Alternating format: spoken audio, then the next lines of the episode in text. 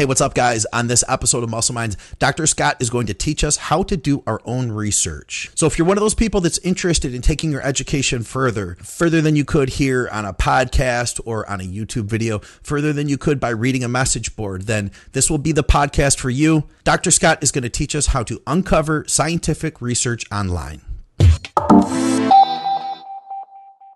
What's up, guys? Welcome back to Muscle Minds with Dr. Scott Stevenson. I'm Scott McNally. All of our programming is brought to you by TrueNutrition.com. You can use our code ADVICES for some additional savings. If you're watching this on YouTube, then uh, we would appreciate any feedback you have. Feel free to leave some comments. Uh, we appreciate the likes, the shares. All that stuff, stuff helps to boost us in the algorithm. And if you're new to our podcast, we have several shows coming out each week. So we encourage you to subscribe and hit the bell because uh, we that way you can stay up to date with everything we have going on. Dr. Scott, I can see the gears have been turning. We've been on connected here for 10 minutes now, and I don't even know what's in store. I Well, I know a little bit of what's in store, but I'm just, I'm excited. I'm going to turn it straight over to you. What's up, man? How I, you doing? I, I, like to keep you somewhat in the dark because it, it, it, keeps you on the edge of your seat.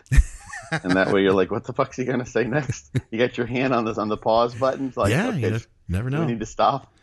So this was, um, actually, I the, the, wheels haven't been turning for very long. This is this is something that just uh, occurred, occurred to me maybe an hour or two ago. The wheels are always turning. Let's let's get that pretty straight. much. Yeah, the wheels don't stop. Unfortunately, it's kind of a pain in the ass.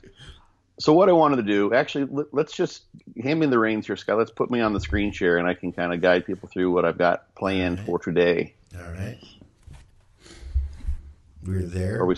We're there. Okay. So I get asked questions. I see questions a good bit asking what does the science show or or or or basically deferring to me or some sort of an authority who only knows what he or she knows to in large extent because he or she has either done the research in an area, they've actually performed some experiments, or they've read the research and they've made it, you know, part of their deal as being a uh, a researcher, an academician, to know that research. But you can also dig in on those things yourself. So this is sort of you know my uh, this is where my uh, this is my my line here is how to do these things on your own to what, whatever extent you can. Be your own bodybuilding coach and procure your own knowledge. So what I sometimes get and, and let me you guys can see the screen here. This was a question that Keenan Hollingsworth, who's a uh, an active, wonderful contributor to the Devices Radio group. It's a private group, so Scott screens heavily. Ignore his request for pictures. If you try to go on there and he just wants to send pictures, just you can get in the group on Devices Radio and ask questions and and do these sorts of things. So he's got a questionnaire that he asked, and he said, "Does anyone have any research that could suggest looking at acute effects of oral steroids? I'm interested in both physiological and psychological effects, mechanism and outcome based."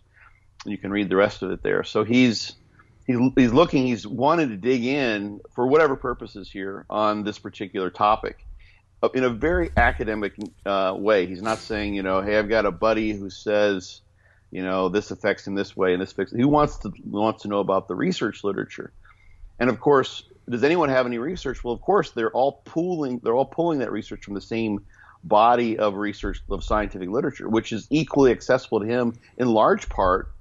Um, probably not entirely. If he were a, an academician at an institution, then he would have access to some things he wouldn't otherwise want to go through that. But he all this stuff's right there available to you. It's sort of like, does anyone have? Um, uh, that would be a bad example. Let's say the Wall Street Journal is were a free subscription. I think you have to pay for that online. But does anyone happen to know what the Wall Street Journal has to say about this? And someone could say, well, why don't you just go to Wall Street Journal and search? Mm-hmm. And that's literally, it's literally that easy. So I wanted to show some people things that they may not know because I see this so often, hmm. and this can be such a good way to develop your own perspective, unfiltered by mine or anyone else's, mm. in answering these kinds of questions. So this is what I sort of put together, um, and people can snapshot this if they want and uh, and use it in the future.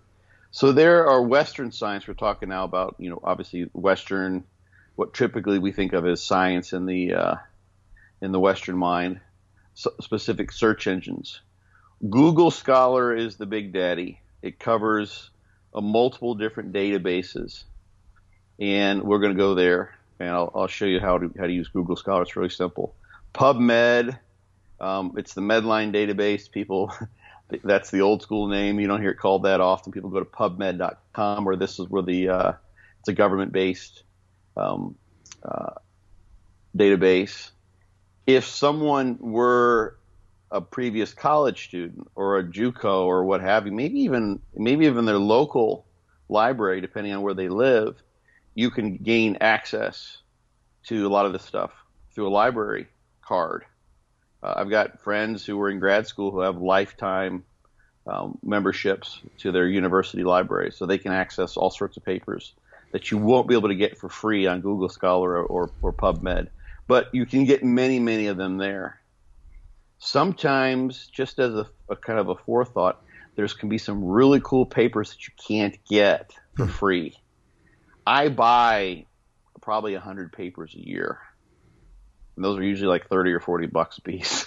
Okay. because I know I'm like, oh, that's the paper. That's the one that gives me the goods. That's that gives me the information that I couldn't otherwise find, and I just I just suck it up and pay for those. Yeah. Um, ResearchGate is a uh, is a, a, site. I don't think you have, it's not a pay site, but you have to have an institutional login of some sort. So if you're someone who's in an academic institution, or maybe you still have your email from when you're in college or what have you, you'll need that in order to get on ResearchGate. Hmm. Um, ResearchGate, and there's another scientific based hub. I'm not going to say what it is because it's it's very controversial as to whether or not both ResearchGate, which is where you'll find pretty much every researcher anyone listening out there knows of, hmm. is on ResearchGate. Okay. They actually have a membership where they'll be cited, and you can request their papers, and it varies depending on um, whether or not uh, they have uh, legal ability to distribute those papers. So sometimes after a course of time you can. Typically, what happens is why university library access is so important. If you want to have access to um, the Journal of Applied Physiology as like an individual, mm-hmm. it costs you like ten thousand dollars a year or something like that. It's just outrageous. Wow. Okay. So you just can't you just can't do it. Otherwise, you have to buy the papers one at a time. It's not like you know getting uh, access to you couldn't like go and just pay for access to you know 15 different journals as an individual. Yeah, you'd go through university. Um, ResearchGate, if you find a paper in Journal of Applied Physiology that was published by John Smith, who's the who's the person who does all the good stuff in your area, and you might say, "Hey, John, if you if you can get on there with institutional login," and I've previously, you know, obviously been able to get on there because I've been college professor. Uh, they will send those to you many times. They're really very nice, and I get requests for the things I've done as well. So these are ways you can go. So let's go to Google Scholar. Let me. Um, what I want to do. This is Safari, and what I what I've done. I usually use Safari for most of my browsing, uh-huh. but I'm using Firefox. I use Firefox for all my scientific shit. Really? Why is that? Yeah, uh, a couple reasons. One, I'll show you guys. Um, it's easier to download for whatever reasons, the preferences allow me to download directly to my database oh, program. Okay. And actually, the database there's a free database management program I'm going to show you hmm. that only works with Firefox. Literally, I downloaded it today. I have no need for this, but I wanted to download this to show you guys how you can use one of these too. Cool. So you go into Google Scholar, and we'll go back now to Keenan's um, question. It's over here acute effects of oral steroids. So literally, it's like, okay, what are acute effects of oral steroids? I'm going to copy that. I'm going to come over here to Google Scholar. It's just like Google, but it's Google Scholar. Yeah. Type it in. Boom, shakalaka laka boom. We have all sorts of things coming up. So oral steroids are going to be also like um, birth control. Yeah. Because estrogen is a steroid. So we might put in like anabolic steroids. Okay. Oops. So here we go. Um, there's there's Stu Phillips. Did one of the earlier stuff on androstenedione. He does a lot of protein mm. protein research. Mm. So you can go through. They will list these sort of according to relevance. You can list them by sort them by date. Let's not do that. Let's go back to any time here, and let's just start reading through what you'll find is uh, I don't pay attention so much to the order um, necessarily. I start doing my own selecting, but neuropsychiatric effects of anabolic steroids on normal male volunteers. So that was one of the questions that Keenan had. Influence drink acutely and how much effects people claim to get from aggression, energy, blah, blah, blah. Uh, and he was interested in physiological and psychological effects. Hmm. So if we click on this one, we can click here. This will take us to the, the premier version, which is probably on JAMA, which is Journal of American Medical Association. Mm-hmm. You can also go to uh, all nine versions, and this thing will be listed all over the place. Hmm. So here it's here it's on a uh, an Asian publication or an Asian database, so multiple academic databases. This is this is where it was actually actually published, and you're going to see if we scroll down here, we'll see this URL, which is PubMed.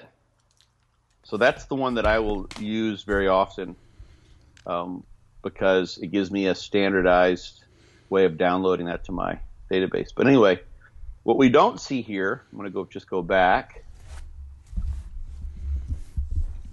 is this one of these lovely little links off to the right. PDF. That's where we get the full Monty. That's where we get the whole hmm. the whole paper, which okay. is what we want. Um, so you'll get those a lot of times here in Google Scholar. You get them sometimes if we go to, over to PubMed. So this this is Bedline PubMed, which I mentioned before. Let's take put this one in. I'm going to just copy it, title, and put it in there. Almost almost always come up. There it is and it just takes me back to JAMA hmm. for the full text. And probably I'll have the option to buy this for like forty bucks. Okay, if I want to. Let's see. You never know. Sometimes they don't show up. They like to give you some ads. you have to subscribe to the journal. I'm not even going to go through that. Mm-hmm. Sign in with a personal account. Those are crazy expensive. Physicians will get these. Okay. Sometimes because journal. this is a big one. So this one's not a freebie. Okay. Full text, not a freebie. Bummer. But some other places to start. Here's an abuse one. Charles Yasalis, he's done a lot of this good stuff. It's a PDF. So what happens if I click this? You don't have to click new tab. It'll download the PDF and opens up. I have Adobe Acrobat. So here is the actual paper. Ta-da! And this is a review article. Hmm. It will probably cite that one. So this is going to give you all sorts of goodies. So right there, we're already digging in. Hmm but it's just on DHEA and androstenedione. Hmm. So I'm going to switch back here. Anabolic steroids. Ooh, this looks like a it's recent progress in hormone research, 2002. It's about 20 years old. So you can go through here and find all of this jazz. So what happens? Like, what if I want to like like collect this stuff? Mm-hmm. I use EndNote, and I have in this uh, edition of my database almost 8,000 references. This is the database that we've heard this, about. Huh? There's, let me go back over here. The Scott Stevenson database that we've we've heard you daddy, reference. Yeah. All right. So we'll go to examine.com so in search terms. But getting organized, EndNote and Reference Manager, the two that I've used in the past. There's another one. I'm blanking on the name. And there's a bunch of free slash open source databases too. Hmm. So if you want to like collect all this stuff, just so you've got it, Mm-hmm. There are lots of guys who like to do that. You can indeed do that. Hmm. With Zotero is a great one from what I've seen. I use EndNote because it integrates with uh, um, Word or word processing software. So then I can, it's pretty badass. Literally, I just copy the reference, paste it in where I want to cite it. Mm-hmm. I go through. I've got a hundred of those, and I and then I actually have it create the bibliography. Boom, it's all done. Yeah, I can edit it. I mean, back in the old days, it's like oh shit, I've got 99 references. I just found a 100th, mm-hmm. and it's right in the middle. And for this publication, I gotta I have to have them in order of appearance. Mm. That means if it's the 53rd one, then from 54 to 100, I have mm. to change all those numbers. Oh, jeez. Manually. Yeah, yeah. It's just it was awful. I bet. Don't yeah. have to do that anymore. Yeah. Zotero doesn't do that. There may be a freebie out there somewhere that allows you to work with a, a reference manager of some okay. sort. So you can see how easy this is. Let's go back here and dig in some more. Like, let's say that gave us some. Let's go back here. Let's click on this one. Okay. So this is. I have this one. Actually, I've read this. It's 20 years old, but not a bad place to start. A lot of these things haven't changed a whole lot in 20 years. Okay. Ooh, so that's nice. Testosterone structure. People talk about 5 alpha reductase. Yeah. There's the fifth carbon. That's the one that gets reduced when you 5 alpha reduce testosterone to make dihydrotestosterone. Hmm. That's the fifth carbon right there. This looks familiar, huh? On the, uh, Yes. Devices radio shirt. Yeah, bada boom, bada bing. So this is that C alpha alkylated. Okay. Yep. This is where that happens. The 17th Huh. um, carbon. This is where also where you add uh, esters, Oh, like really? enanthate versus cypionate. hmm Okay. Yeah. So modifications of A, B, or C rings. This is so this this is very cool. This is just pretty neat.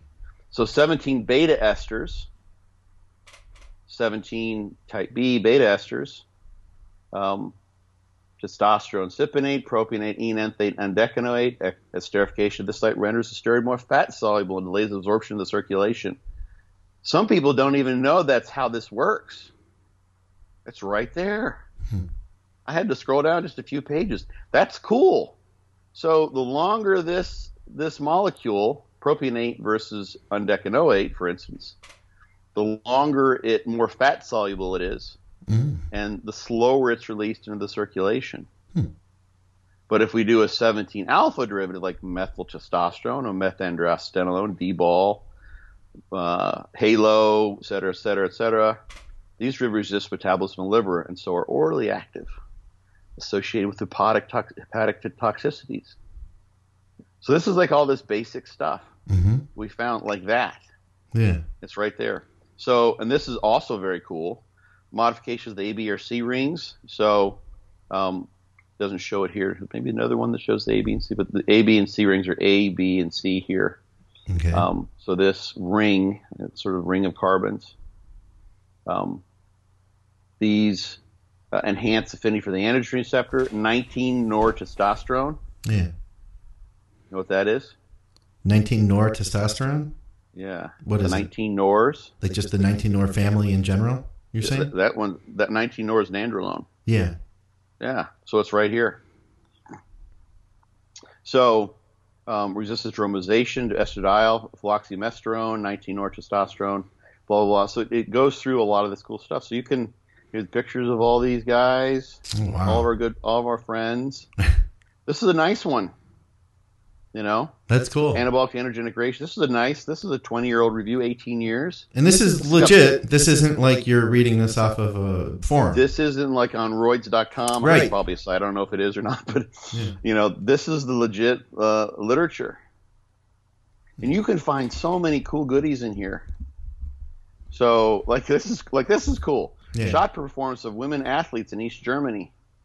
Um, redrawn from uh, this hormonal doping androgenization of athletes. Secret program the German Democratic Republic government. That's East Germany. So this is what happened to their shot put. I presume I haven't looked, but this little block here means when they added the gear to the ladies ladies supplement program, and look what happened to their shot put Yeah. throwing distance.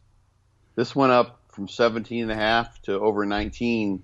That's a gigantic improvement in performance for a world class athlete in just like like 10 weeks. So cool shit, right? Yeah.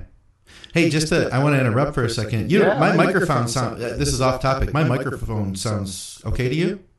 Yeah. No. it's Okay. good. Somebody just commented saying that my, my microphone sounds off, like I'm in a tunnel or something. But if you don't hear that, good. okay, Yeah. yeah. If you don't hear that, then we'll I'll rely on that. Okay, cool.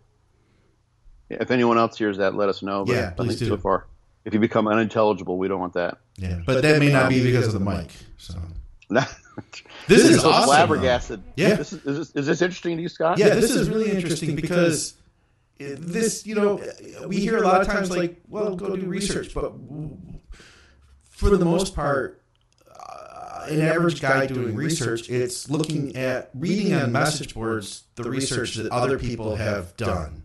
You know, filtered and filtered and filtered repeatedly. yeah, yeah, And this is filtered too, but these are people who are authorities, and this has been filtered through the minds of the of the authors. In this case, this particular woman, but it's also been checked by peer review before mm-hmm. published, and those are people who are who are trained to be scientific critics. So this is this one's published. Just review article. Where was this published? The Endocrine Society. They're very well established. They've been around for forever. So this is a big, yeah, this is a big um, publication. There was something just, wrong with my mic. It's oh, fixed. what? Okay. It's fixed now, unfortunately. Okay. Yeah, but we'll we'll live with that. Okay. Cool. So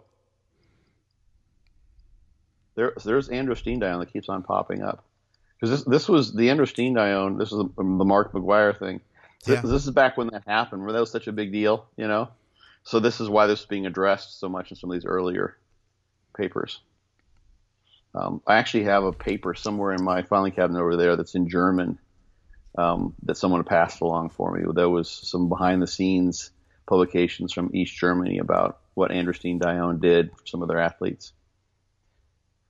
So, basic androgen receptor, um, receptors, lots of cool stuff here. Very basic. This is not so it's a nice place to start with some of the earlier stuff. Hmm. So, this is a basic way adverse health effects. So we have to watch, watch out. Um, this comes from bodytuning-check.ch. Yeah. Um, that's just where the PDF originates it, this is I'm going to go to the uh, look at all 12 versions here. This thing's published in various places, but it's from regulatory toxicity. So that is that's the uh, publication site. That's a that's a peer-reviewed journal.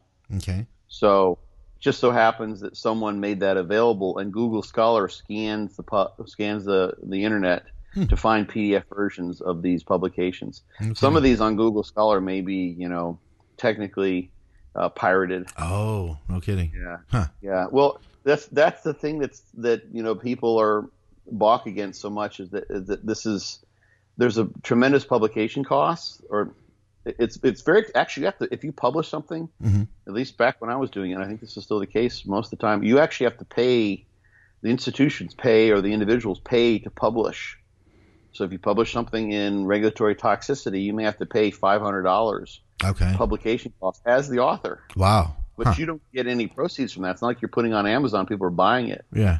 Um, that's those are just publication costs because these get printed out and put into. Um, uh, I think they're, they're still put on the shelves, hmm. and then then they will uh, also charge universities, libraries to have these as part of their databases or be part of a database that um, plan that the universities will subscribe to. Yeah. So, um, and there's that PDF again. So we could down this load this one, looking at adverse effects. So this is the whole. This is the actual. And these are nice because, for instance, um, in the absence of strength training, the muscle size is increased by higher doses of anabolic androgenic steroids. They give you these references, and guess what? These are clickable links, just like I have in my my Be Your Own Bodybuilding Coach book as a PDF. Hmm. So Boston is the study that everyone talks about. This takes you down to Boston. You can see that, this one. 600 milligrams per week in college age males. So all this stuff is here in this paper. So the rabbit hole begins. Hmm. So here, here is, let's go back to uh, Keenan's question. So he also was asking about Anadrol in particular. Okay did say why. So Anadrol is a trade name. So if we go back here to, we've done it there too. Anadrol, luckily oxymethylone and Anadrol, I've obviously searched for both of those. Mm-hmm. We just type in Anadrol toxicity. Mm-hmm. What we'll get, because people refer to Anadrol 50 or Anadrol as the lay term for oxymethylone. Right. Is we'll get some Google Scholar hits for like, from like steroid.com or huh. whatever this whatever this there's a citation somewhere here. I don't know what the hell that is.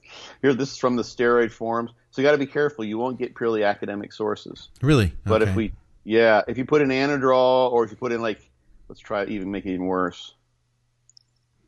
D ball. yeah. Yeah.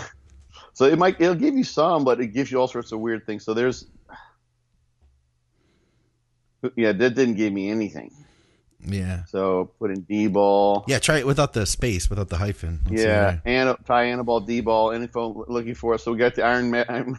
So you, you don't. you- You're not get, gonna get if you put, if we just put in Diana Ball, we're getting a little closer. Yeah. So you do get reference to Diana Ball because that's just so ubiquitous Okay. as a term. Um, so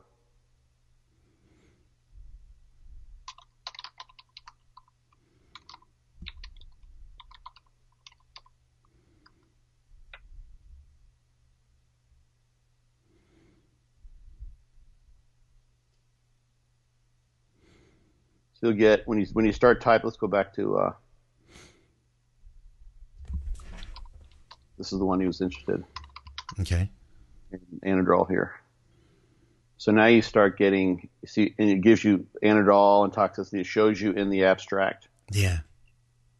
So, so we're not. This one here's a mouse testis. Gives you PDF here. That's the source, but it's fine because it's from this Iranian journal, Okay. not the best known journal. So what we can do then is put in review. okay. So you always hear about Anadrol being used in women, right? Uh huh.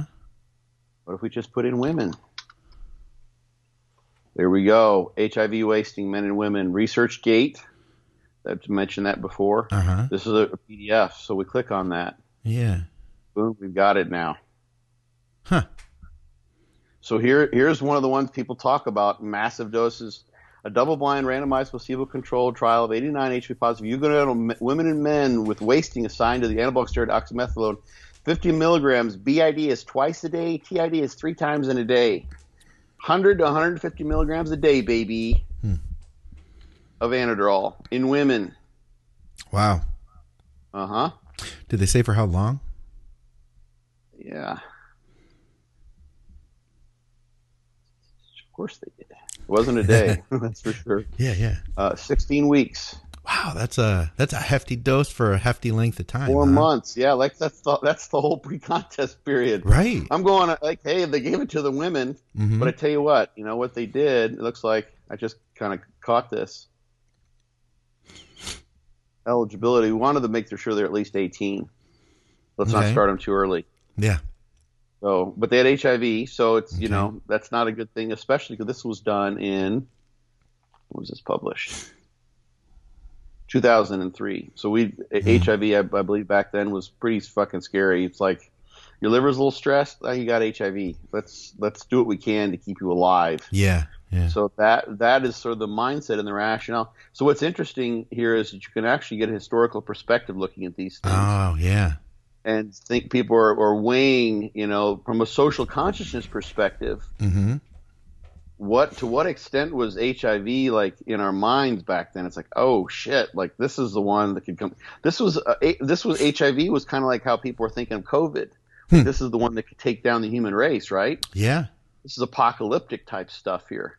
Yeah. So if we need to find something really strong that has some, you know, strong side effects as well to hold on to muscle mass, Yeah. so that people can maintain their strength, so to speak, in order to, to be able to withstand the ravishing effects of HIV. Let's do it. Mm-hmm. That So- makes sense. Yeah. So 40% of the patients in the three times a day, 24% in the two times a day, 8% of the placebo group had greater than five times baseline increase Okay. for ALT, AST, and gamma gluta DGT. So other adverse effects were not increased over placebo. So it's just ele- elevated in uh, elevated liver enzymes. Hmm. They had some grade four toxicity. I have to see what that is, but so this is a, just another fascinating stuff. So this is exactly what Keenan was wanting to go into. Mm-hmm. And the, so you can't, you really, you're, I don't think you're going to see anyone going. I mean, people, guys, even the guys who push the limits, you know, take, you know, your most, your best known mythical steroid user in the in the bodybuilding world, like Craig Titus was. You know, we can. Right. Everyone likes to talk bad about Craig, but apparently he like went for the, went for it. I don't if Craig Titus would have been doing 150 milligrams of Anadrol for 16 weeks Right. straight. Right. Right. That's all they did, of course. So there's no polypharmacy involved here. Yeah. These Yeah. were not actually the you know the healthiest, obviously either. Mm-hmm. So they only had they only had six women total that were given the drug. So Okay. six, two, and four. Sure, how they randomized them that way. Maybe it was just the ones who finished. Maybe two of those women couldn't handle it. Hmm. That's the interesting thing too, is this was not a weight or body mass relative dose. So these women were more than likely smaller than the men. Mm. If they started off with four, four, and four, let's say, and they had two drop out from the 150 milligrams. Oh, they, no, they they less than the two, the two times a week, two times a day. Sorry. So they may have had higher dropout. Wait, So that's what you go through. they split it into two times a day? Yeah, yeah. They had a three time a day, 50 milligrams, I see. and a two times a day. So, yeah, they didn't give them a 150 milligrams all in one dose. They I either see. split it up. Okay. That's what the TID or the BID means. okay. So sometimes you can um, look up the selected word Okay. three times a day. Huh. All right. Yeah. Yeah. So like literally, it's like so much as point and click. Mm-hmm. I think that's I have Adobe Acrobat, like I said, so I can like edit and all sorts of things. BID. That one didn't come up, but that's it means twice a day. Okay. Yeah. So, bi as in two, bi-weekly, um, bisexual, Yeah. bi meaning two, T is and try, trisexual, try anything. So, little joke, little joke. That is like Uh, totally like you sound like a uh, you're making like uh, professor jokes now. We need a Yeah. we need this is like you at a blackboard basically. This is uh This is yeah, this is uh, this is my gig, man. I love doing this. This is why they hated me when I was a professor. why? What do you mean? So he's because he's so fucking boring. Like you know, he's sort of straight laced, like you know, six to the topic, nothing but business. All right, so unfortunately, these are look like crap. These didn't get very good resolution on these um, uh, figures. But anyway, this is a nice, a nice. Um, the data probably is in the tables as well. This is a great. This addresses what he was looking at, at least in terms of physiological stuff. So let's. The other thing that Keenan was interested in, and like, imagine how much fun you could have if you were just doing this. You know, like this is so much. It's so easy, right? Yeah, you could spend a lot of time doing this too. Oh my god, yeah, yeah. I've spent years of my life doing this, probably ten years. I can imagine. You have Yeah. really good retention too. Like Victoria has really good retention. That's why I think like if I if if if I ask you, I'm like, hey Scott, what is uh you know what are the effects of Anadrol? You've read this, you know. It's like then you Yeah. part of your intelligence, I think, is that you lock that away. Then you're like, well, I did read a study. You remember that study you read, you know? The, the more you, you develop sort of a framework upon which to build your knowledge base. So, Yeah. you know, if someone says, like, let's say they're a total newbie to the gym and they say, Scott, like, how do I do my train my biceps? Mm-hmm. And you'd be like, well, you can do standing dumbbell curls with a, or standing barbell curls, or you can use a preacher curl machine. You know, you can supinate on the way up and, and pronate on the way down. You can use a cable curl. You can use do concentration. You could go through and you could give them like literally right off the top of your head thirty different types of curls. Yeah, yeah, Like, holy shit, how does you remember all that stuff? It's like because you've been lifting for decades. Like that's yeah. in your I get mind. that. I get that. Yeah, it's, It's- the same thing, really. it's funny too and i because i see this with you sometimes it's um the longer you the more you know the harder it is to answer a simple question there was a time that i just tell people like well you just got to reduce your carbs you want to lose fat just eat less carbs done Right, but You know what I mean? work for everybody. right well maybe i didn't Right. know that at one point you know what i mean it's yeah. like that's Yeah. worked for most of the people that i've known at one point in my Yes. knowledge base that was maybe may have been my answer you know You know, I, as an aside though, I get asked like I get stopped all the time, as as you do, as probably most of the people listening here do. They get people see them say, "Wow, like you look so good. Obviously, you've been doing this for a while. You know some things. Like, how do you do that?" And Yeah. I will, I just I just tell people, I'm like, "So what are the five things you should be doing that you're not, or the five things you aren't doing that you should be?" mm-hmm. And it can be a combination thereof. okay And they're like, they're like, what do you mean? I, I, I, I, I can do this, go through this in like 60 seconds. I'm like, okay, so as an example, do you drink on the weekends? Yeah, like too much? Yeah, okay, boom. What kind of crappy foods do you eat that you shouldn't be eating if you want to be leaner? Well, I have, you know. And like you can look at the person and kind of like if they're if you can tell like they're Italian, they have, have an Italian like maybe if they're from New York, you hear the accent, you're like, you're, you're from an Italian family. I'm just guessing. Like, yeah, you guys eat a lot of Italian food, a lot of a lot of fatty sauces and cheeses and stuff, and that's probably not the best. Like, yeah, you're right. It's like, okay, boom. So how often do you go to the gym? It's like, well, it's inconsistent. It's like we got to set up a pattern. You go through that, and people come with those five things, Hmm. like the big rocks. Yeah. In in no time flat, they know the answer. You're just telling them what they already know, Hmm. and that helps. Like, so I do that all the time with people because otherwise, you know, the see details thing doesn't help. Hmm. So, but but this is this is very sort of specific. Yeah. Um, so it's very fun. So one of the things what we're, I was going somewhere. The next was oh mechanistic and outcome based. So I think he's looking at like maybe a muscle mass. Well, let's type in. Let's just put in mechanistic to see. I'm not even sure exactly. I think he means like mechanism of action. So let's put that in. Whoops. And it even offers up that. So here's probably more than what he wants. Induces hemopoietic stem cell cycling. Hemopoiesis is like erythropoiesis that's making more red blood cells. Hmm. So let's see if there's anything aplastic anemia. We know it's used for that. Um, anemia. Just kind of scrolling down here, and you want to look mainly for the ones you can read the whole paper on. Um, telomerase activity in hem- hematopoietic cells. That's interesting. What's that mean? So one of the things that happens each time a cell undergoes mitosis and creates a copy of itself, there are little bits and pieces of DNA that are lost that can Oh. be replaced. Those are called telomeres. Yeah. Okay. And one of the things when they first were just sort of discovered is like, oh, this is the this is going to be the fountain of youth.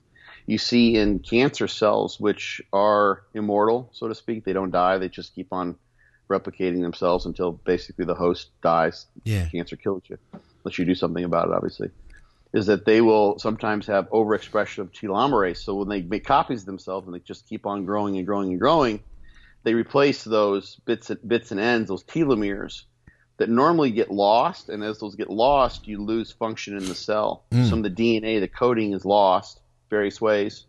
I'm not an expert here, but you, you lose some cell function. So it's kind of like imagine every time you brought your car in to the mechanic to get fixed and like you know a couple of the diodes from the uh, the PC the um, programming controller the PCM were, were lost like some electronics of the car was like kind of degraded like just pulled out like a couple fuses or whatever and next it's like okay I don't have a left turn signal anymore that kind of sucks but you know that's what happens to cells as they Huh. undergo mitosis and grow I was kind of But- thinking like a copy machine.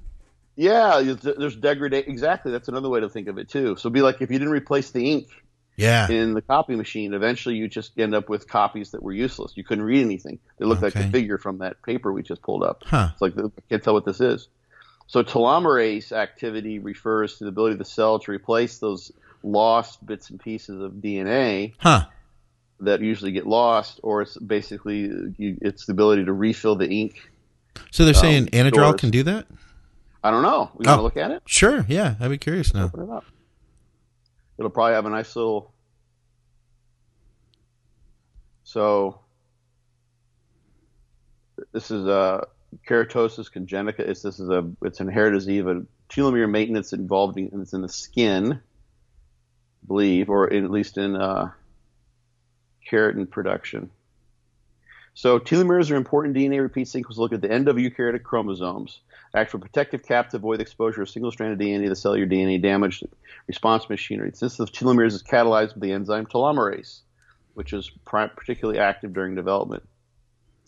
Blah blah blah. Telomeres shorten with each cell division in vitro and in vivo until critical short telomere length is reached. That's when the cell starts having issues. Hemopoietic stem cells. Blah blah blah blah. Let's get to the bottom of this here. So this gives you the whole background. This is what's nice about this. It gives you, and of course, if you don't know what these things mean, like there's a citation. So in most somatic cells, include hematopoietic cells and across many species. Hmm, what other species? We click on five. Longitudinal studies of telomere length in feline blood. So they're going. We're talking about cats. Okay. Sometimes you'll find that the researchers don't do a very good job of substantiating their claims. So you Ah. follow up on the reference, like That's a reference like in many across many species, and they named one Oh, in that reference. Cats, like that's that's not many, that's one. Yeah. I want to see a review with all sorts of species. They've done this in in C. elegans and um, uh, in fruit flies and worms and roundworms and all sorts of things, but they didn't decide, decide to cite that for some reason. So we'll go back to the abstract. We get to the answer to your question. So. da, da, da. In conclusion, no significant difference in the ability to functionally enhance telomerase activity could be observed for the three androgen derivatives, ADs, studied in vitro. Physicians therefore might choose treatment based on the patient's individual comorbidities, pre-existing liver disease, and expected side effects. So, didn't have an impact. It was worth looking at, you know. Yeah. If we're if we're wanting to keep, um, this case, they're looking at uh, hematopoiesis, and oxymethylone helps with hematopoiesis, keep your red blood cell count high. That's why it's a good choice for people with HIV. They can become anemic pretty easily. Oh, okay. Um, that's why you why you you have that in there. So, thinking long haul, if those cells are degrading because we're turning them on to produce red blood cells really rapidly, the more that they those hematopoietic cells have to undergo mitosis, the more t- telomeres might be lost hmm. more rapidly, and we lose the telomeres, then those cells lose their viability because they get to that critical telomere length. So it's basically we're making more copies, and we're going to run down our ink stores. If if choosing Anadrol, let's say, versus some other anabolic steroid to create more red blood cells means that we keep the ink stores more full, and we can make copies for two years versus three years, or three years versus two years, so a longer period of time. Then Anadrol is the choice over Nandrolone, for instance, or some something else. So that's why they wanted to check that out, but it didn't seem like they found anything here I see. in this particular study. But pff, wild shit, right? People looking all like like this person. These people, where are they? Uh, are they in Denmark?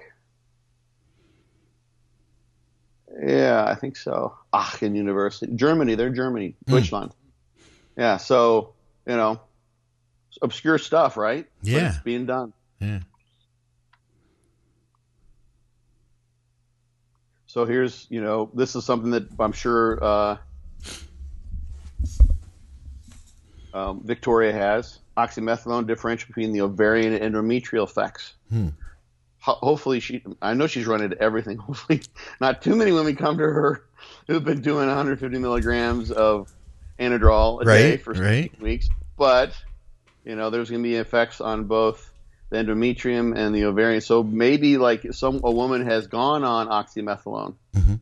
for whatever reason. Maybe she thought she was getting Winnie, and you know, and she was using Anadrol, and now she's trying to reestablish her, her hormonal cycle. Yeah.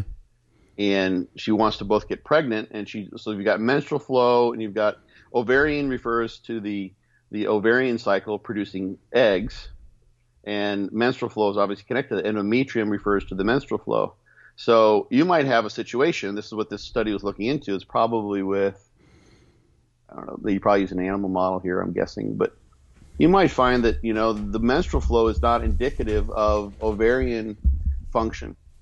After there's a there's an offset between those two, right? Yeah. so that women actually might have ovaries are, are doing their, their job. They've got a there's a monthly cycle there, but you're not seeing normal menstrual flow, or could the other way around. Yeah. The limitation is menstrual flow, and the limit the menstrual flow might be something because the person got become anemic or what have you. So this is that's an interesting piece of information that you know for women in particular. Mhm.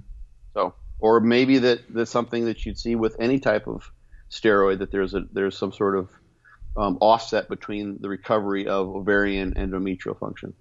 So, so we're not finding much on the mechanism of action though. So let's just put in, let's add a search term. Okay.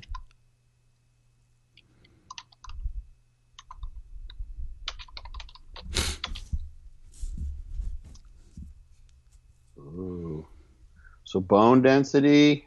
Hmm. So guess what? Hmm. Let's say we want to start collecting some of this stuff. There's 2 Mhm. ways we can do it. One, we've we've obviously got these. hmm Let's go back here. I want to I want to I want to go back and say, what if we want to keep ourselves really organized? hmm Where's this one at? That was the uh, back one page, I believe. So this is the paper. Okay. If I click that one, it'll open. I believe it'll probably open the PDF again. So let's go to the source here on PubMed. So I use EndNote, which is what we see here, and I can show you guys how to do that. But most folks who have that already know how to work it. I got this nifty little freebie called Zotero, hmm and it actually interact. It, it it's it's set up with uh, an add-on that works with Firefox. So I have the Zotero app. I downloaded this today for free. It cost me zilch. I haven't got getting a bunch of pop-ups or ads yet. So so far so good. If I go back over to here to uh, Firefox, I've loaded up the actual paper and Zotero, the database app. Let's see, doesn't have it there. I'm going to go back. Let's see if we can make it work. Ah, so this little people may not be able to see that. If I click on this Save to Zotero from Google, works with Google Scholar. How cool is that? So I, I'm in Google Scholar. I have found the two listings for this particular paper, Mhm. and what I'm going to do is click on the Zotero button for Save to Zotero, and it actually lets me choose which of these versions I want. I'm going to take the PubMed one, which is the second one. hmm and save it. Let's see. And I click that, and let's see what happened. Ha ha ha! So I'm over here in Zotero. There it is. I don't know if people can see this. Mhm. see if I can. Um, can you see it? Okay. Yeah, we can see it. Maybe too small. I mean, it is small, but we can we can see it. I mean, I don't know if people will be able to see it on their phone so much, but I'm going to make it bigger and bigger. It's got to be a keyboard shortcut for that. This is all free stuff, so you can't expect too much. So it actually added it right there. that's cool. You can create folders, so I could I can make an Anadrol folder, Yeah. new collection. Anadrol, go back to my library. Put that in the Anadrol connection. You know what? I actually, let's see here. I'm going to, right there, attachments. Hmm. Let's see, add attachments. Attach stored copy of the file. It's going to be here in my downloads. Let me go double check here. The name of it is IJMS21, IGMS21. Boom. Hmm. I've now added that PDF. There you go. I can start gathering those things. So someone says, "Hey, I've got um." Someone asks, like, "Hey, what are your bet?" I, I found of some, but I can't find some of. I'm looking for something on this on Anadrol. Yeah. Do you have one? It's like, you know, I think I have it in my database. Let me go check. You've got 15 of them in here, and you can go copy that one. Let me see what I can. I don't know what you can do. There it is. Ah, there. I can open that back up. Ooh, it even titled it differently. Ah, it named the file more appropriately. It changed the name from this this obscure, you know, numerical name to Oh. the first author. At, oh, that's beautiful. Huh. EndNote doesn't even do that. That's cool as shit. Huh. So it retitled it for me, so it's easier to find. If I want to look for Vieri et al., it's there. So it has a somewhere created up a folder for the Zotero. I like this. The only about Zotero is it doesn't let you. Oh, there's all sorts of cool stuff here. Related. So you can you can create interrelationships. Looks like. So this is a very very very cool freebie. Hmm. And this is it's open source software. So let's see what haven't we covered here. So if you want to get the papers, do it the same way I've just talked about. Let me see if you can if the Zotero works in PubMed. I think it probably does. Oops, wrong. So let's see.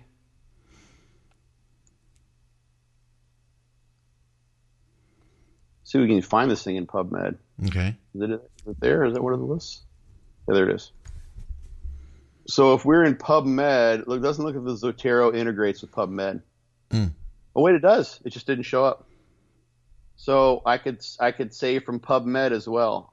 If I like to use PubMed, which is just the Medline database. Most things on Google Scholar are going to be in PubMed, not always. Hmm. You know what's also cool? Hmm. Check this out.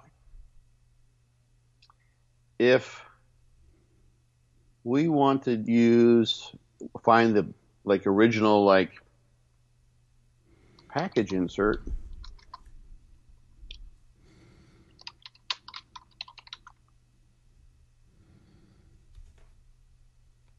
So I put that as a search term.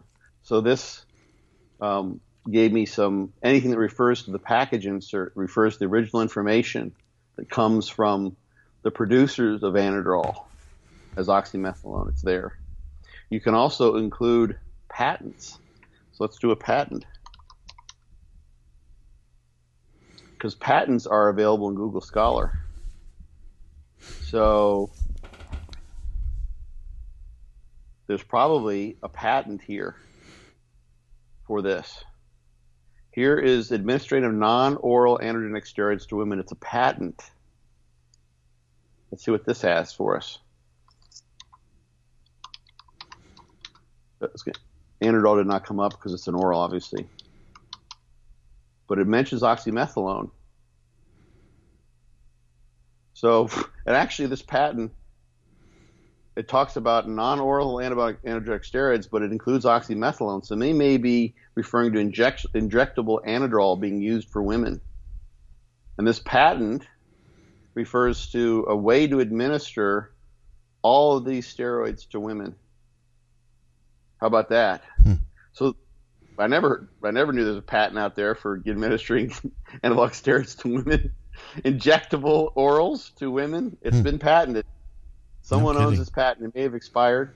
So I want to make sure I've not missed anything here. But these are the basic ways you can do this. Yeah. If you want to um, even do a broader search to start, which is very nice, you can just type in review. What does that mean when you say when you because you mentioned that earlier review? Oh, it's so it'd be a review article. Okay. So review articles would mean like the one by Kuhn that we pulled up. This guy, this this paper it was this one here. Yeah. This one by Cynthia Kuhn. This was the first one we looked at when I was talking about the modifications of the different carbons. Mm-hmm. This is a review article. So she's just reviewing generally anabolic steroids. Like you can't get you can't get more generic than that title. Okay. It wasn't side effects. It wasn't ergogenic effects. It wasn't psychological, psychiatric effects. It's just anabolic steroids. So, a so review is general. Review, yes, it's a review of the topic. Okay. We're reviewing the topic in a very general way. I see. Okay. Yeah.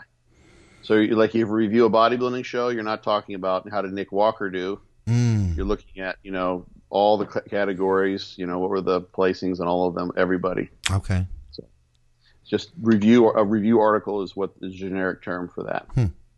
So, review will get you a lot. So, usually, you review of the Japanese literature on a hmm. hepatocellular carcinoma associated with anabolic steroid therapy. So this is a very specific review. Yeah. We're not talking about um, reviews of the literature in Europe or North America. Mm-hmm. In the Japanese literature, you don't have a PDF on this one, but you might be able to find it somewhere else. Protective role of royal jelly in oxymethylone-induced oxidative injury in mouse testis. So this was from the journal. Looks like it looks like they cite endocrine reviews, so it came up because that it actually Google Scholar will go into the PDF, even if it's not available, and use find search terms in the actual article. Sometimes, so if there's a citation to a review or the word review is in the article somewhere, it'll come up as well, even though it's not a review article. So that's a very specific one. But a lot of times you'll find review and a lot of times this is nice. So this is the one we've we've already I, have done downloaded this at some point in time. Um, and if you look, it tells you in this abbreviation here of the search of, of what it found: review of oxymethylone, the 17 alpha alkylated anabolic steroid. this is a, a citation that is in there. Something was in press at the time that's cited. So I was like, ah, that looks like a nice review. Is that that's this one. So this article, review of oxymethylone, a 17 alpha alkylated androgenic steroid, is cited here because this is a little snapshot, a little clip from this paper where you see review of oxymethylone, a 17 alpha anabolic steroid. Hmm. So sometimes you'll find in the searches that look within a paper a paper that didn't come up in the search that you want. So let's say this paper didn't come up in the search. I could copy that, go up here, paste it in. Of course, it finds it for me. So it gives you all sorts of ways to find goodies. Yeah. Yeah. Meta analysis is another term that can be used. Probably won't find as much there, but here we go. So one of the que- one of the things that Keenan asked about was outcome based. So I think he's meaning body composition there. That's what I take that to mean. Size, strength, performance, body composition. Um, so here's one effective testosterone body composition. Here's one HIV wasting. Uh, did not. I don't see uh, um, meta-analysis there. So we're looking. I don't think there's going to be a meta-analysis on on uh, in particular, but you're finding them for testosterone, of course. Lots of them there. And here's an analysis, a meta-analysis on anabolic steroids and reproductive of athletes and recreational users. So that's a general meta-analysis.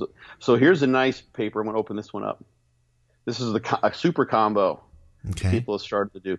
So they'll do a quote unquote narrative review hmm. where they're like they're narrating like this is what you know so and so found this and so and so found this and ah. these are like we're finding this study did this and the preponderance of the studies suggest that this is going to be a typical side effect you might see in that most of the body increase in fat free mass is due from fluids acute, acutely and you know skeletal muscle mass blah blah. blah. So a, a systematic review or a narrative review mm-hmm. is a nice way to look at things, and that's what they did in the past. But the meta-analysis is where they take the numerical statistical outcomes mm-hmm. of each of the studies that have met the criteria that got basically the information they need and the studies were well enough done and they compile those meta meaning huge and they do a, a, a jumbo giant meta statistical analysis mm-hmm. of all the studies that they could fit into their criteria for the meta-analysis. So they basically take all the studies and do their, its own study, a meta meta-analytic study with that. So the systematic review tells you, eh, let's sort of qualitatively, like, here's what we're seeing.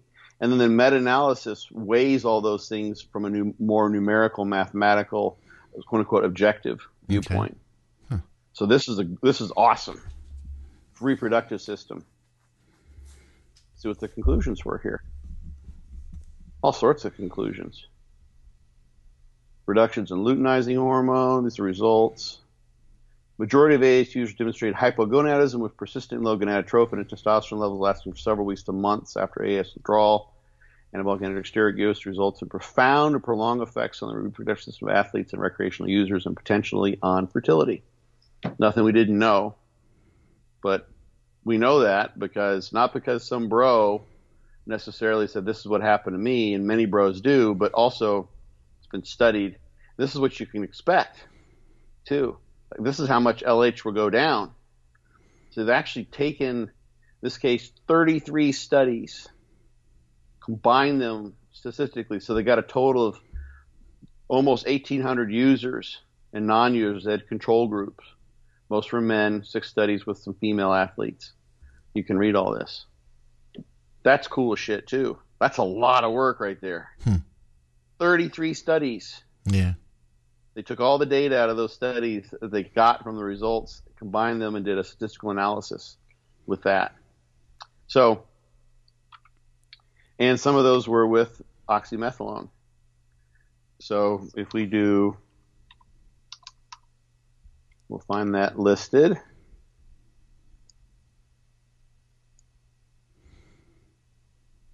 OY is what they used for oxymetholone here. So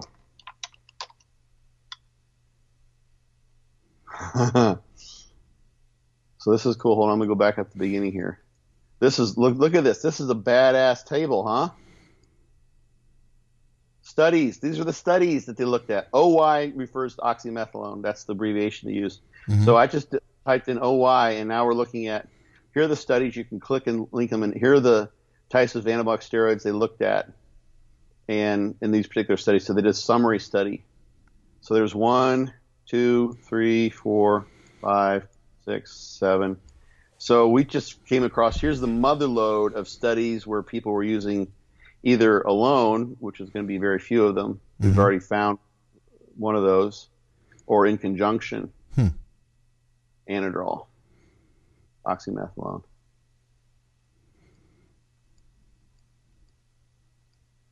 So, so, so you want to go down? There's more rabbit holes here, so you can, no if you kidding. go and dig in, click on this one, then you go and you find ah, there's that study. Let's go to that one, Strauss, number 54 flip this back around.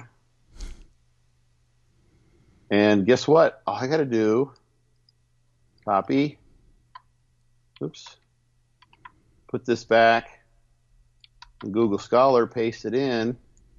There's that study. It's not a freebie, but we can at least read the uh, abstract. Patterns of use of 32 bodybuilders and powerlifters. Gyno and four of the 20 current users, one of the 19 other subjects. 56% increase in increase in irritability, aggressive behavior. So, if you wanted access to that, if I if I thought to myself, you know what, got to have this one, man, got to have it. so, I could view or download this. It cost me 55 bucks. Wow, that's okay. pretty pretty steep. Normally they're about 40, mm. 30 to 40. That's a pricey one. But if someone um, you might so let's let's let's apply some this. Let's say I want to find this, and let's say I've got access to ResearchGate. Mm-hmm. Richard Strauss, James Wright. He used to write for um, Flex magazine. No kidding. Yeah, Don Catlin. He was pretty sure he worked for WADA for many many years. Hmm. World World Anabolic Doping Agency, and Richard Strauss is familiar too. So you could download this citation. If I click this, it'll download this to uh, a citation that I can upload in EndNote, mm. or I can save this to Zotero directly from here. Okay. If I in the freebie, but I'm going to go over to ResearchGate, type that, just put in that title. Do we get anything? Let me try this here. Nothing.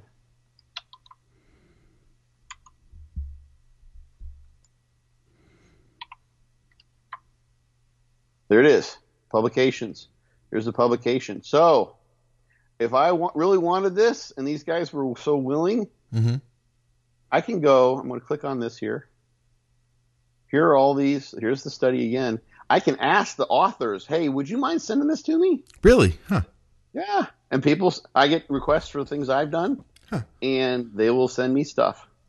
Sometimes you have to wait for a while. Yeah. But what's also cool here, here's the citations related research. So there's more. So this Strauss, here's James Wright again. So this is another way. If you have a ResearchGate, you'd have to have institutional access for this. But you, okay. you may be able to do that if you were undergraduate. If you went to college, mm-hmm. you could even probably call up your college and say, "Hey, I want to get on ResearchGate. I'm still. I want to take these skills that you that I learned in college, and I want to keep applying them. I'm a lifelong learner. Thank you so much for charging me without the yin yang for my tuition. I want to keep on learning. Yeah. Can I please have a you know uh, uh, an email address as an alum?" Mm-hmm. that I can use to get on ResearchGate. And what else has got Richard Strauss got going on here? Hasn't been much for a while. Hmm. He doesn't seem to be on there, but I, I, he's this was an '83, so okay. I just know that name because he's done a bunch of things here. But James Wright, James Wright might actually, he's the guy I'm thinking of. I think he's the one who wrote for um, the, the Ohio State, wrote for um, Muscle Mag or Flex Magazine. So you can just keep on digging and digging. Eventually, you can get almost anything you like. And there's another way to do it. I'm not going to. People would know this. It's a scientific hub. Mm-hmm. If you kind of use that term, I'm kind of hinting at what it is. And it's it's a tough thing because, like I said, the the journals have to, you know, they publish all this stuff and it's their information and they're the ones who disseminated it and blah blah blah. But people have, you know, it's nice to be able to have access to this information as long as you're not making money off of it and selling papers. Yeah. to people, you're just using it for your own, own edification, or um, you have to be careful in presenting this stuff at conferences or Uh-huh. presenting it when you're like doing seminars.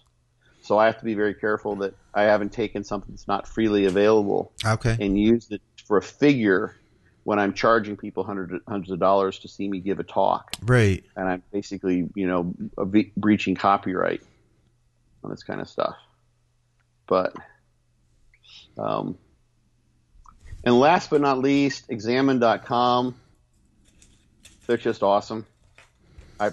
For as far as supplements goes, they're totally unbiased. They won't suggest any brand. Mm. They refuse to do that. hmm I know the people that started it. I know uh, someone who used to work for them. I think he may still do it.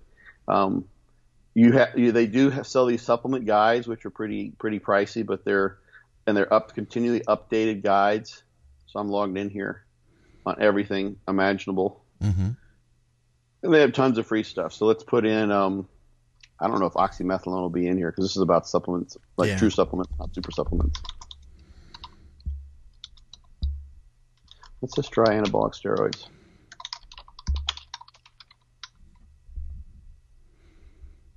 Yeah, not much. Not going to find much there, but Yeah. But it is a, I, I have used it just to learn more about individual compound supplements. They're great, you know, for that. it's phenomenal. Yeah. So, what is a steroid? That's great. You know, vitamin D is a steroid. Testosterone, cholesterol, those are all Hmm. chemically speaking steroids. Um, but you know, every creatine question ever asked has been answered over here. Yes. You know, so, uh, and they do like muscle building supplements. Let's just check this out here. Everything is here, pretty much. So let's just put in arachidonic acid. It's very well done. They list the level of evidence. They have the studies. You can pull the studies up. You can click on the studies. It'll load them for you. hmm If you had Firefox as your default browser, you could add these things, download them, and add them to your to your own personal database. So, I just want to mention Examine.com because it's basically ob- as objective as- as it could get, and uh, um, they don't take money from any supplement companies at all. They just sell their own guides, which are unbiased. So they're a kind of a lone shining star of objectivity out there, outside of the the traditional research databases and literature search engines like Google Scholar. Okay. So those are that's a great one. So I say, hey, look on examine.com, and if, if you can't find it there, then it just means it probably just came out like in the last five or six months. Hmm. Okay. So, but hopefully, like for Keenan, I hope um, I got when I answer that question, I'm like, man, I just I see these questions, I can't like. There's so much, there's so many ways in. It's like it's just like a whole mansion full of rooms to go look in. If you go on ResearchGate and Google Scholar and blah blah blah, you can dig in on so much of this stuff, and you actually read the papers and read the references within those papers. The information is all so there, and that's everything I just showed you is free. As- Aside Yeah. from Examine.com, you can buy their supplement guides, but a lot of that stuff is free. You just don't have it put together in, in as convenient a way. Yeah. And those guides are pretty inexpensive, and they can, you buy them once and they update for a lifetime. Oh, that's cool. But yeah, but this is all it's all free stuff, that's just awesome. like Google. Yeah. Yeah. So I wanted the people to like because I'm going to get asked this, Scott. I'm going to get asked this again for the mm-hmm. next for many many years to come. So now we have this podcast that's going to help me and help hundreds of people, thousands of people, um, be able to like dig in on this stuff themselves. yeah. I think even that's great. some, yeah, and some of the groups that are scientific based groups where people will say, "Hey, do you have any good research on um, beta alanine?" Hmm. And it's like, yeah, there's tons of it. Like, have you searched? Like, why why are you asking for someone else to send you things when you can find those? Like, you go on the ISSN site, um, International Sports Science and Nutrition, and they have a position stand on. Also, I think they have one on beta alanine that's there, and people are still asking, and you can find that it's for free to download on their site, and it's a free download through uh, Google Scholar, et cetera, et cetera. Hmm. And people still they just don't know. Yeah. So it's like, ah, man, this this is just should be so widely known and available to people. It's just kind of crazy. It'd be like, it's like, you know, I want to start working out. Like, how do you find a gym? Hmm. Yeah. Like, it's literally that obvious of a question in a certain degree. It's like, well, have you like tried like looking on your the map on your phone? Just type in gym. Yeah. Because there's lots of them, right? It's that simple. And then you start like, okay, then you read the reviews and, you know, then you start filtering out, talk to people who might know. So then if someone comes to me and says, Hey, Scott, you know, I'm not quite following this whole thing on like what happens after oxymetholone binds to the androgen receptor because it doesn't seem like it really binds to the androgen receptor if you look at this paper. Yeah. It's an oral and the orals don't bind. Like what's going on with those? It's like, ah, well there might be another androgen receptor that's not being picked up on. It's with older studies. There's transduction studies that have been done and then that's where I love to help people mm. clarify stuff that I've dug in to try to answer because I've gotten to that same place where it's like, well, how the hell do the orals work if they don't bind the anabolic steroids? Hmm. That's some of the research shows that the binding affinity is like for shit. I remember you showing us that before. Yeah, yeah. So those are good questions that I that I love to dig in, and and you can start you can dig in and find those too. But I understand people are not trained as scientists, so they won't be able to do that necessarily. Yeah. On their own. But they can certainly get a long ways and They can get in the door and start looking around and then you say, okay, so I have these, I want these, I have these two colors of paint that I want to use to paint my walls, and I don't know the difference between these two brands. Yeah. You're the paint expert. Help me. It's like, ah, let me tell you. Here's what they don't tell you about this paint, mm. or here's what they tell you about tell you about this. This study was done in this this particular year, and if you look at this, that, and the other, and blah blah blah, then you can talk to someone who's been around the block a little bit and dug into these things, and that's where I'm. I love to help people out because I know they've already taken the ball and run with it as far as they can. And now they're they're running and they want to keep on going. And I'm like, come on, man, let's let's do it. I'd be happy, more than happy to help you. Well, I think this will be helpful because, like I said before, a lot of times we, we we don't know where to go, and our first thought would be to just go to Google. You know, type in uh, Anadrol, and then what are you going to find? You know, it's probably not going to be the resources we looked at today. But now everybody has you know a few more tools they can dig mm-hmm. a little bit deeper. So that that's pretty cool. Thank you, Scott. We appreciate that. Yeah. And if you go to Google, it'll actually send you to Google. Some, some of the results will be Google Scholar results. Oh, really? Okay. Sometimes, but not always. So it's the term will give you non. If you're on Google Scholar, doesn't necessarily say you're going to get academic term uh, sources. Okay. If you put an anadrol versus oxymetholone. Yeah. Look at the source. But a lot of times, if you, for instance, if you go to Google and you and you paste in an entire reference, yeah, or the title of a paper, Google will get you that. Ah, okay, yeah. It'll give you the because it recognizes that's that's that's a scholarly source. Yeah, that makes that sense. searching for so Google is intelligent enough to yeah. to basically load you into the Google Scholar domain of its search results. Like if I type in an address, it'll take me to Google Maps. It, it can differentiate. Yeah, exactamundo. Yep, just like that. Gotcha. All right, cool. Yeah. So. I'll be sure to I'll um I'll copy this stuff down. I'll put it in our show notes. I mean, obviously, people could take a screen cap of, you know, what you what you have here. Um, but you know, we'll we'll put that in the the show notes so that people can you know take those links directly from it. I just I just texted it to you, so you won't have to. Excellent, perfect. no need to do all that, man. We'll make use of the technology. All right, sounds good. Anything else while uh while I got you here? Thanks for hanging with me. I'm hopefully this helped you too. But yeah, absolutely, I'm, yeah. I'm Scott. Thank you for giving me the opportunity to like put this information out for people because this can help a lot of people. Absolutely, you know. Man. So you're you're making this available to you're the if it weren't for you then you know this information I'd be putting it on Instagram or you know doing the YouTubing myself. So I appreciate that. Right on. Well, I'm glad that I can, and I hope that uh, you know some of our listeners will get something out of this. And I know we have a lot of people that are really interested in learning more. You know, uh, I just read a comment. A guy was like, you know, all you got to do is take, you know, the drugs and, and lift heavy and eat food. And six months later, I gained 50 pounds. It's like, well, okay, yeah, there is that route. But you know what? Right. Some people want to take it a little bit further and understand what they're doing, and I think that that's who our audience is. So Mm-hmm. I think they'll appreciate it. So I so. guess with that said, for another episode of Muscle Minds with Dr. Scott Stevenson, I'm Scott McNally.